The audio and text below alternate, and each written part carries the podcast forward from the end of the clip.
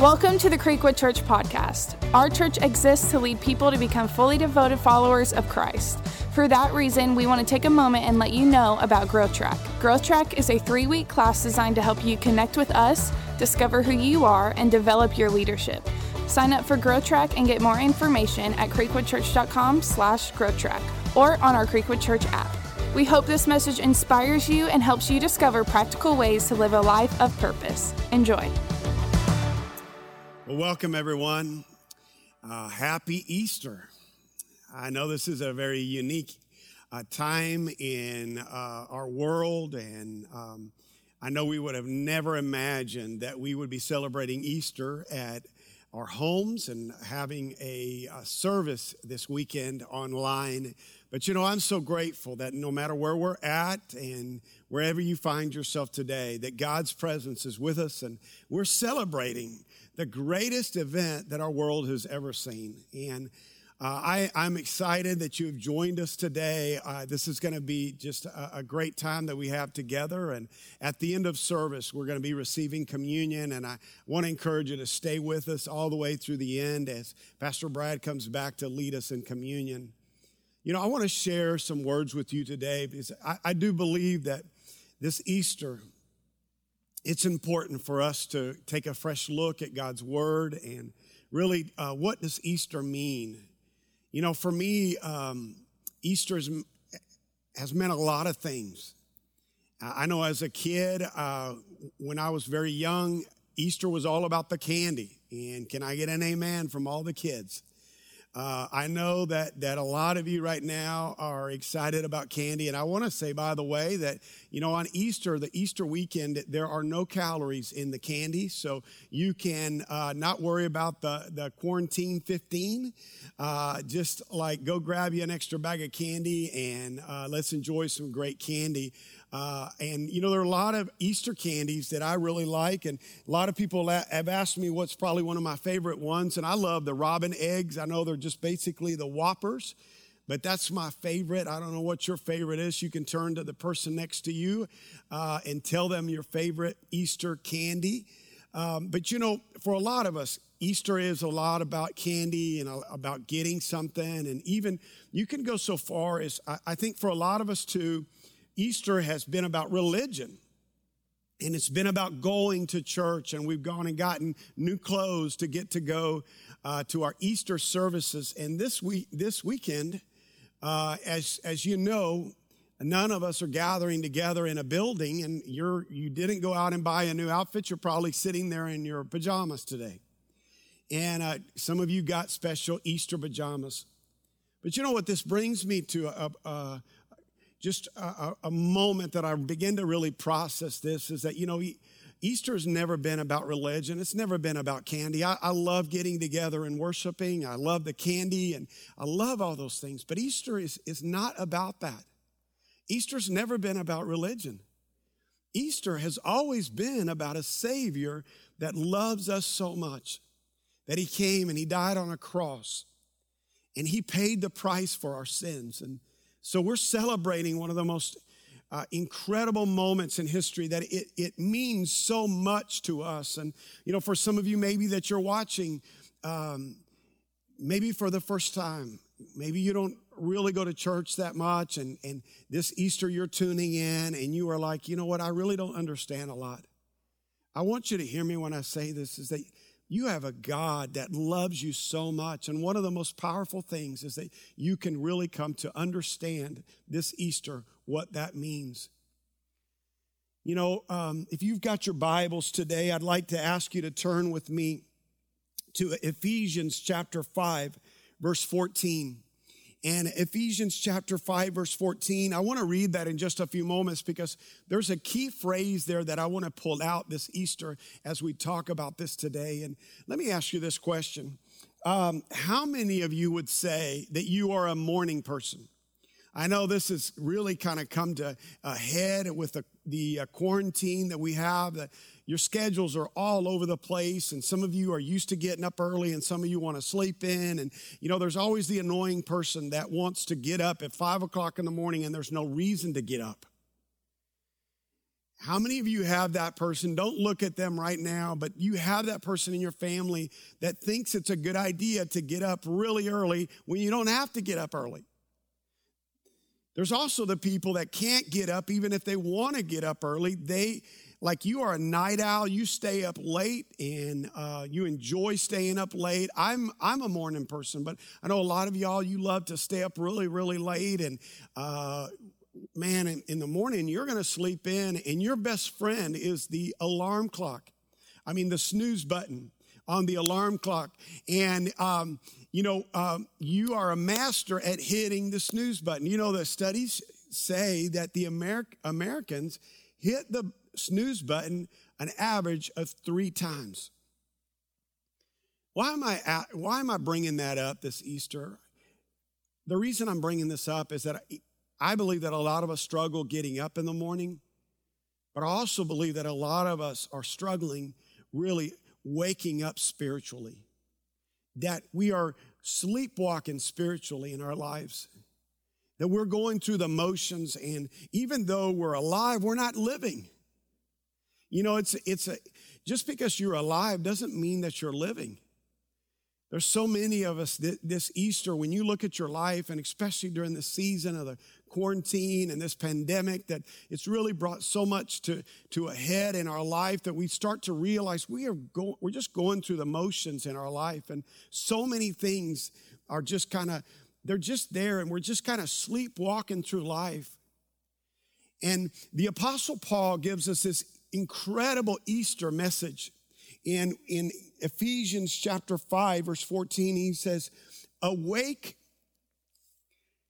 Awake, O sleeper. And I hope you have your Bibles. If you don't have your Bibles, I want you to grab your, your iPhone and look at this scripture with me. It's so incredible, this Easter scripture that he gives us. He says, Awake, O sleeper, rise up from the dead, and Christ will give you light. He says, Awake, O sleeper.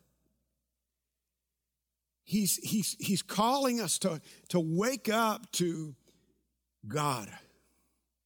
You know, this, this scripture, if you understand the context of it, he wrote it to a, a church, the church of Ephesus. There were a group of believers. And so, what this tells me that it is actually possible as believers for us to, to believe all the right things and yet still be asleep or sleepwalking spiritually.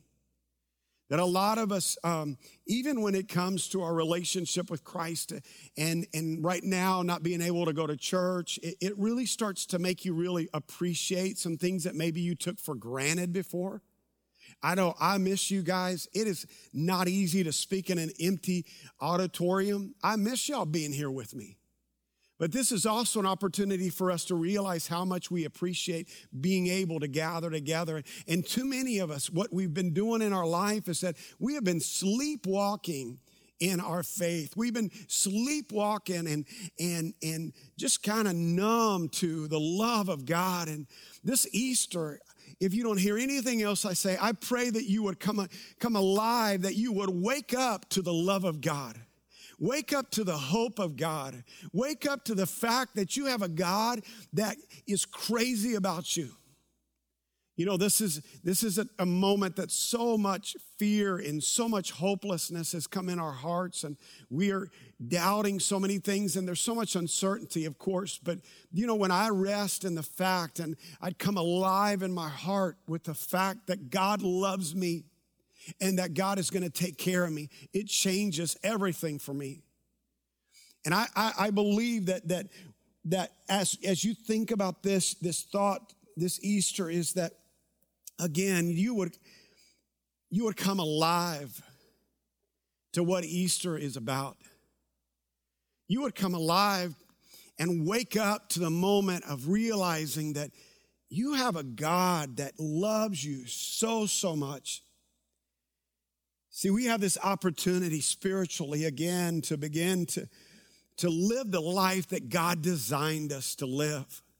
You know, God has a purpose and a plan for your life, and when you come alive to it, all of a sudden your life is different.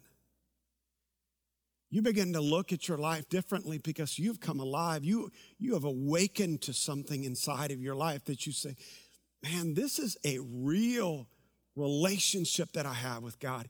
God is not some far off being that we worship that is, is not in touch with what we're, we're going through in life. He cares about us.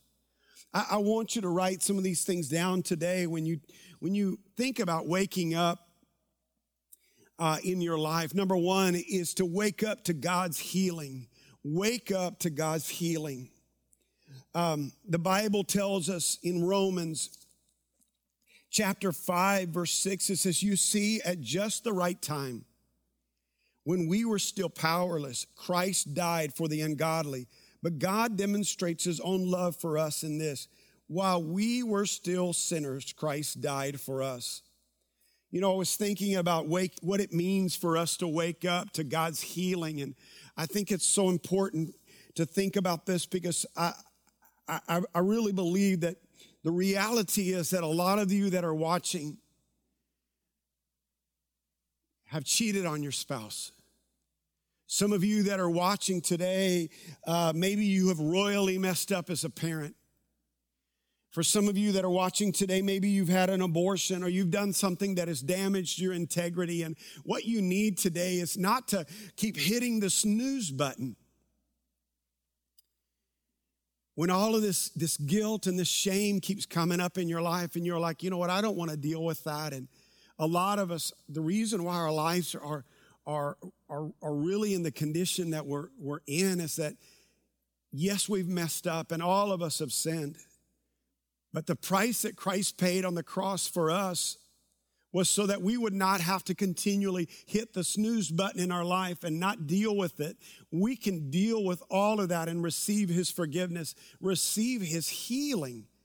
See, Jesus Christ is the one that brings the healing in our life, and you can try to, to manage the guilt or isolate the guilt in your life and try to figure out some way to, to keep hitting the snooze button. And so many of us have all of these different areas, and, and one of the, the things that I'm excited about in the coming weeks is we're going to be doing a series called Blind Spot. And these are some of the areas in our life that we have, that we really never dealt with in our life. And we keep hitting the snooze button. And listen, God wants to bring healing in your life. Um, Ephesians 2, verse 4, it says, For God is so rich in mercy, and He loved us so much that even though we were dead because of our sins, He gave us life when he raised Christ from the dead. It is only by God's grace that you have been saved. It's God's grace that saves us. You know, one of my favorite scriptures is found in Acts chapter 4, verse 33. It says, And with great power, say that with me, and with great power, the apostles gave witness to the resurrection. And with great power, the apostles gave witness to the resurrection. They were alive and awake to the power of the resurrection in their life. What does it mean? It means, listen to what it says of the Lord Jesus, and great grace was upon them all. Say great grace with me. Great grace. Great grace is what you need for healing in your life. You know, one of the hardest persons to forgive is ourselves. And so many of us have been defined by our mistakes. We've been defined by our sin in our life. You know, you're not your mistake, you're not your sin. Because of the price that Jesus Christ paid for us and paid for your sin, paid for my sin and my mistakes, that my identity is not based upon what I've done in my life. My, my identity is based on the love of God and that great grace that is available in my life.